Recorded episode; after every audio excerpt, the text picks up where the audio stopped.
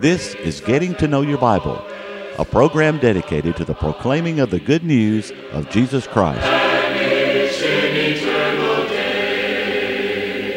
Here's Billy Lambert. It is a pleasure to be with you today on Getting to Know Your Bible, and we do appreciate those of you who are watching today. In all probability, we have those watching for the first time, and we're delighted to have you today. We hope that you'll stay tuned. Today, we're going to talk about happiness, where to find it. That's one thing people all over the world want is happiness.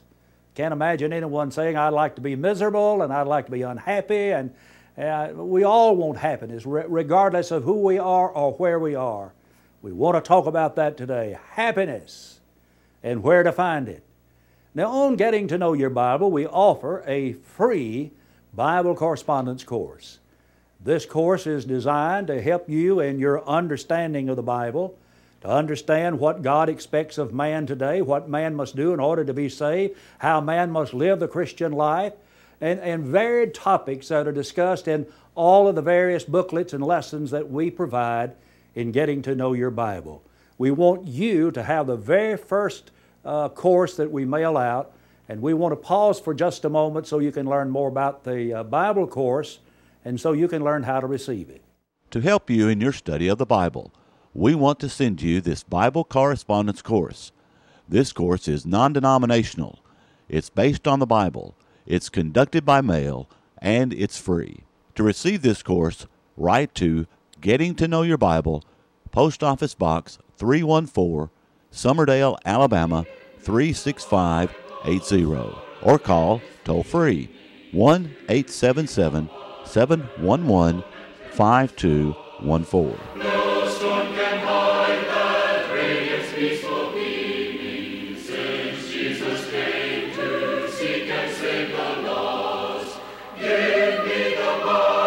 I want to read now just one short passage of Scripture, and that passage is found in Philippians chapter 4 and verse 4.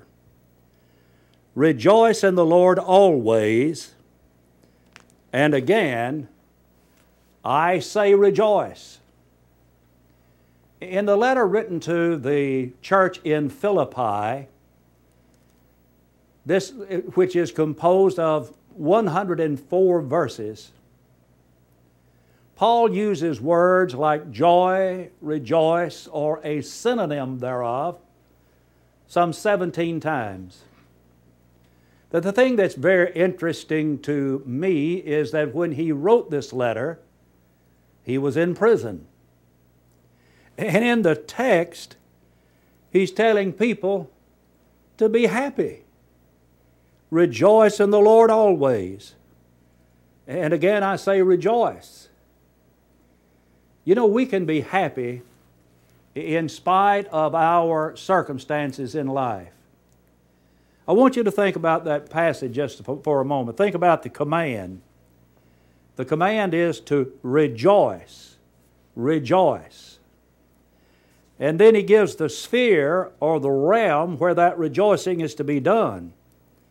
He said, Rejoice in the Lord. Rejoice in the Lord. And then he talks about the duration of this rejoicing. He said, Rejoice in the Lord always. Always. And then this is a repeated command. He said, Again, I will say, Rejoice. Rejoice in the Lord always. Again, I will say, rejoice. Where is it that we can find that kind of life? Where, where are we going to find happiness and joy? Well, let me say first of all, happiness is not found in money. Some of the most miserable people in the world are people with money. In 1 Timothy 6 and 10, Paul said, The love of money is the root of all evil, and indeed it is. In the 17th verse of that chapter, he said, Charge them that are rich in this world that they be not high minded, nor trust in uncertain riches, but in the living God who giveth us richly all things to enjoy. Earlier in that chapter, he said, having food and raiment, let us therewith be content. Eh, you see, happiness is not found in, in having all the money that one would desire. Well, one millionaire said, I thought money could buy happiness. I have been terribly disillusioned. And if you're trying to find happiness in money, you're going to be disillusioned. If ever a man would have been happy with money, it would have been Solomon. He was the wealthiest man in the world in his day, and yet Solomon said, All that's vanity and is vexation of spirit. Happiness is not found in wisdom. Uh, Solomon was the wisest man in the world in his day. He asked God to give him wisdom, to give him an understanding heart. But happiness is not found there. Man is not able to educate himself into happiness. If you had all the wisdom of the world, that would not give you happiness. Happiness is not found in pleasure. Solomon had singers, men singers, women singers to entertain him, had 700 wives, 300 concubines. He gave himself to, to mirth, and yet Solomon was not happy. You see, pleasure is a dead end road. 1 Timothy chapter 5 and 6 said, She that liveth in pleasure is dead while she liveth. But may I also observe that happiness is not found in power. Now, Solomon was a powerful man, he was a king. You know, men will do almost anything to gain power. Think about Alexander the Great, Hitler, Saddam Hussein, people in, in Washington, D.C., that, that are powerful people. Men will do almost anything to gain power. Solomon was a powerful man, but it did not bring Solomon happiness. Now, let me ask you a question where is happiness going to be found? You say, Well, Brother Lambert, I, am not really happy with my life. I, I'm not satisfied with the way life, my life is being lived. And really, Brother Lambert, I'm a very miserable person. Where can I find happiness? Please write this down. Happiness is found in service. In Romans, the 12th chapter, in verse 1, Paul said, I beseech you, therefore, brethren, by the mercies of God, that, that you present your bodies a living sacrifice, holy acceptable unto God, which is your reasonable service. And be not conformed to this world, but be ye transformed by the renewing of your minds, that you may prove what is that good and acceptable and the perfect will of God. Happiness is found in our reasonable service, in our service to God. Jesus in Matthew chapter 20 talked about greatness. That the disciples were concerned about who was going to be the greatest in the kingdom. And Jesus said, He that will be the greatest among you, let him be the servant of all. Let him be found in service to other people. And he also said, The Son of Man came not to be ministered unto, but to minister. Jesus did not come into this world to have people wait on him hand and foot. He came into this world to help other people. And it is said of Jesus in Acts 10 38, he went about doing good. You see, happiness is found in doing something for someone else. Someone said, I sought my soul. My soul I could not find. I sought my God, and my God eluded me. I sought my brother, and I found all three. Happiness is found in service. Happiness is found in unselfishness. We're to love God. That's the first and great commandment, Matthew 22 37. But, but the second is likened to it Thou shalt love thy neighbor as thyself. And you're not able to do that if you have a selfish heart. We're to treat people as we would want to be treated. In Matthew 7 and 12, Jesus said, Whatsoever you would that men should do unto you, do ye also unto them. In other words, we treat people like we would be treated. That takes an unselfish heart. James 1:27 tells us that pure religion, undefiled before the God and the Father, is this: to visit the fatherless and the widows in their affliction, and to keep oneself unspotted from the world. We're to help other people. We're to be unselfish. As Paul wrote in Philippians chapter 2 and verse 4, looking each of you not only on his own things, but also on the things of others. Be unselfish. Jesus said, and it's quoted in Acts 20 35, it is more blessed to give than it is to receive. We're to be unselfish. That's the reason that so many people are miserable and bored in life. Basically, they're all wrapped up in themselves. They're not happy, they're selfish. Happiness is found in unselfishness. But happiness is also found in gratitude. There's the interesting story in the 17th chapter of Luke of the ten lepers who came to Jesus and they asked to be healed. And Jesus told them to go their way and what to do, and as they went on their way, they were healed. Now, there were ten of them. And there was only one out of the ten who came back to say thank you. The text says that he came back and he glorified God. You see, one out of ten showed gratitude the most benighted soul that this world has to offer is the person who is an ingrate. A person who has been helped by other people, and maybe people have gone out of their way to, to help that individual, and then they show such a lack of gratitude. They're never thankful for what has been done for them. But people that are happy people, are like that man who came back that had been healed of his leprosy. And he said, Thank you, Jesus.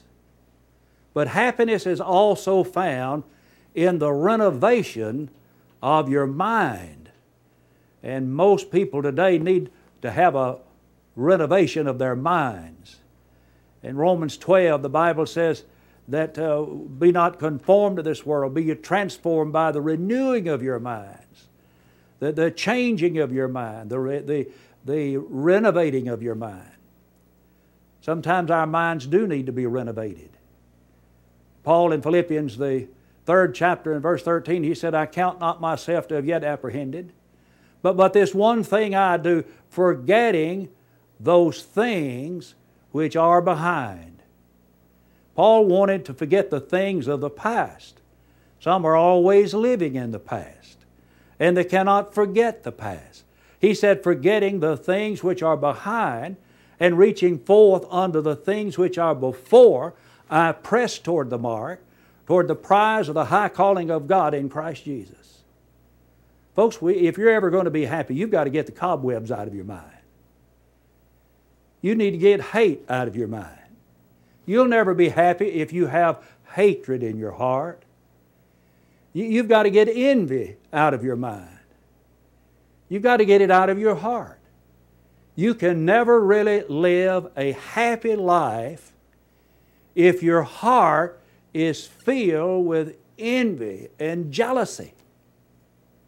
I've seen people destroy themselves because they were so envious and jealous of other people. You need to get the prejudice out of your mind. You, will never be happy if you've got prejudice in your mind. There needs to be the renovation of your mind. Listen to Paul in Philippians chapter 4 again, this time in verse 8. Finally, brethren, whatsoever things are true, whatsoever things are noble, whatsoever things are just, whatever things are pure, whatever things are lovely, whatever things are of good report, if there is any virtue, if there is anything praiseworthy, meditate on these things, think on these things. And yet we have sometimes things in our minds that we think about and we harbor thoughts in our minds and we harbor feelings in our minds and then we wonder why we are not happy. Some people hold on to things that maybe happened years ago. They won't turn it loose. And it makes them wretched and miserable. Happiness is found in the renovating of the mind. I wonder today are you really happy?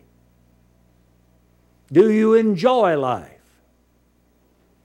In 1 Peter, the third chapter and verse 10, Peter said, He that will love life and see good days. Let, let him refrain his tongue from evil and his lips that they speak no guile. You see, it is God's desire, God's wish, God's plan, God's wish for us that we love life and that we be happy. That's the reason Paul wrote, Rejoice in the Lord always. Again, I will say, Rejoice. Perhaps the reason you're not able to rejoice today is you're not in the right place. You see, he said, Rejoice in the Lord. Let me tell you about a man who was able to rejoice in the Lord. Th- this man had been to the city of Jerusalem to worship. And he was on his way home from Jerusalem, and he was on his way back home to Ethiopia. He, he was sitting in his chariot, it was riding along, and he was reading the Bible. He, was reading the 53rd chapter of Isaiah. And all of a sudden, there was a preacher by the name of Philip that came to the side of his chariot. And he said to him, Do you understand what you're reading? This is found in Acts, the eighth chapter. And, and he said, How can I unless someone guides me? That's in verse 31. And so he asked Philip to come up and to sit with him. And he began at the scripture found here in Isaiah 53, and he quotes it here in verses 32 and 33. Here's the quotation He was led as a, sheep to the slaughter, as a lamb before its shear is silent, so he opened not his mouth. In his humiliation, his justice was taken away. And who will declare his generation? For his life is taken from the earth. So the man in the chariot, the eunuch, said, Of whom does the prophet say this, of himself or some other man? And so Philip opened his mouth, that's verse 35, beginning at this scripture, that is the one from Isaiah 53, verse 7 and 8, and he preached Jesus to him. Think about it. He preached Jesus to him. And as they went, uh, on, as they went down the road, they came to some water. And the eunuch said, See, here is water. What hindered me from being baptized? Evidently, in preaching Christ to this man, he preached something about being baptized. I know earlier in this chapter, in verse 12, we read about the people of Samaria that believed Philip, preaching things concerning the kingdom of God, the name of Jesus Christ, and they were baptized. So here, uh, he said, Here's water. What hinders me from being baptized? Philip said, If you believe with all your heart, you may. And he answered and said, I believe that Jesus Christ is the Son of God. Are you willing to acknowledge Jesus as being the Son of God?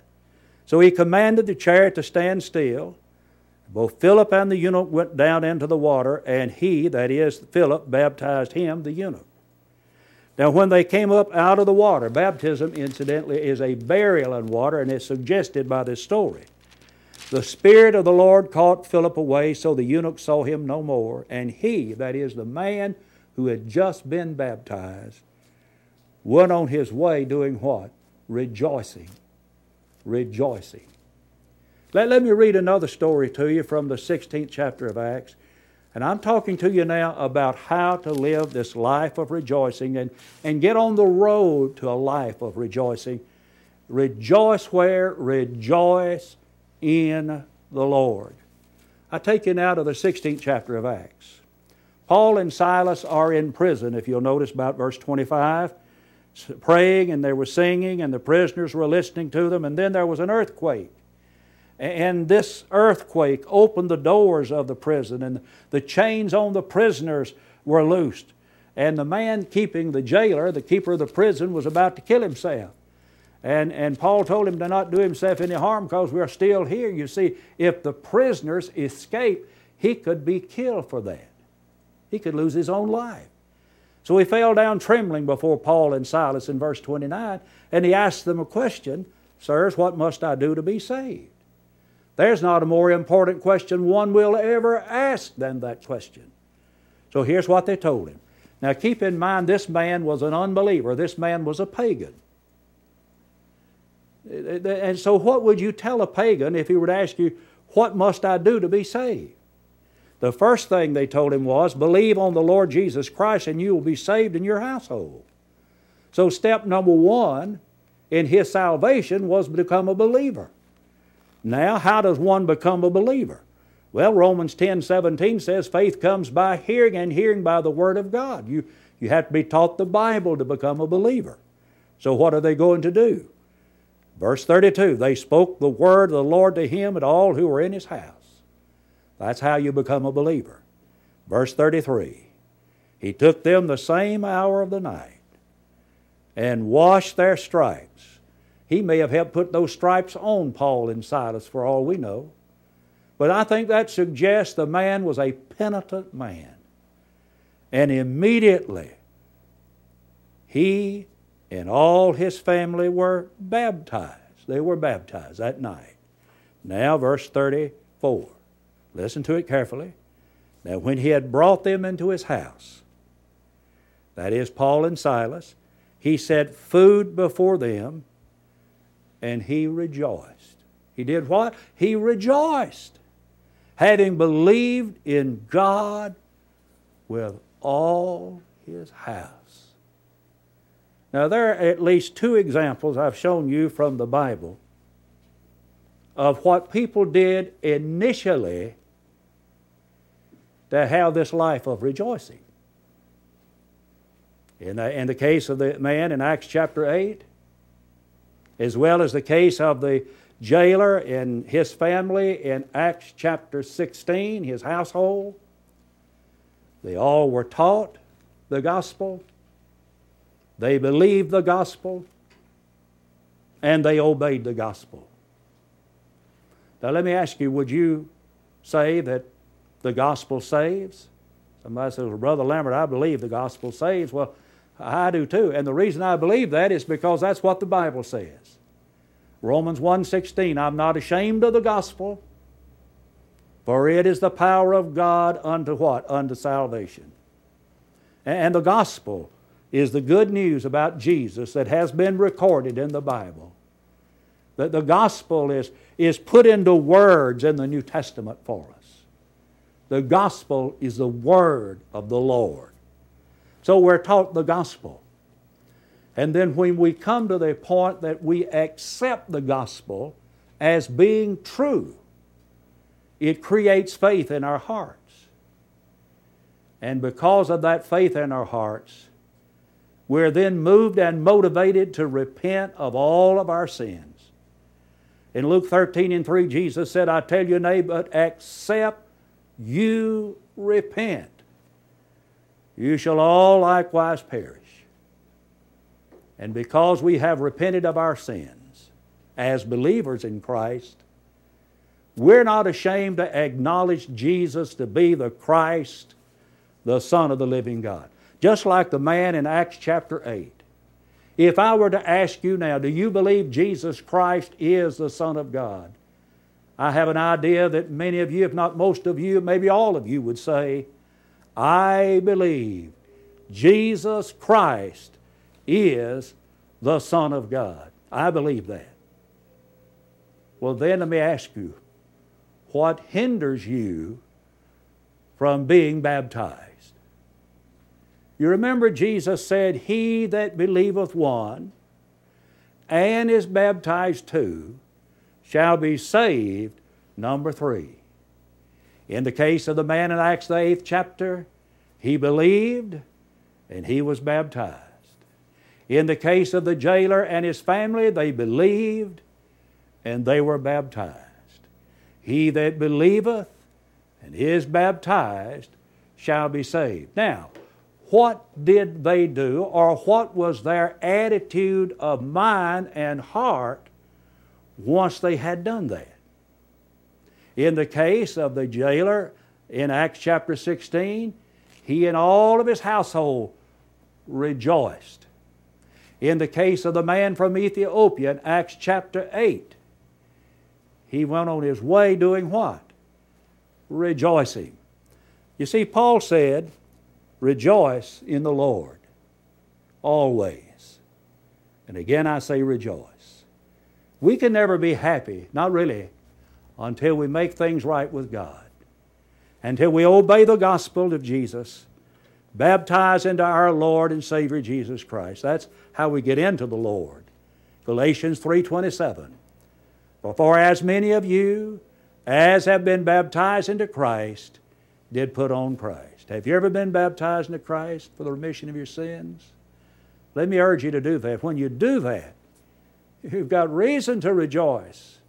And I'll tell you who else rejoices when you do that. Luke chapter 15 tells us that the angels of heaven rejoice. They're happy when people are saved. Are you really happy today? You can't be happy without Jesus. All you may go through life and pretend, but happiness is an inside job. Happiness is found being right with God.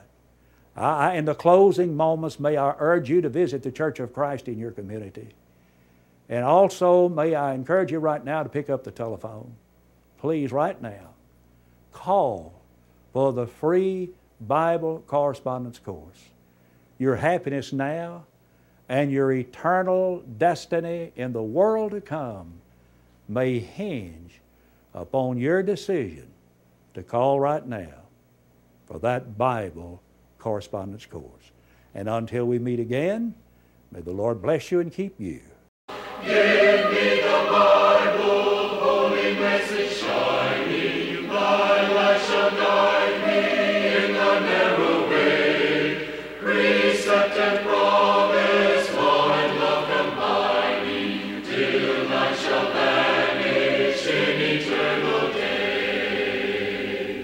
Getting to Know Your Bible has been presented by Churches of Christ.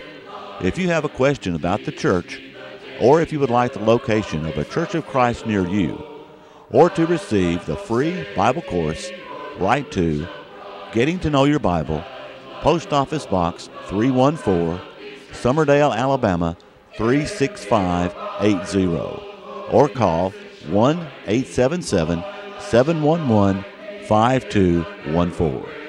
Join us next time for Getting to Know Your Bible.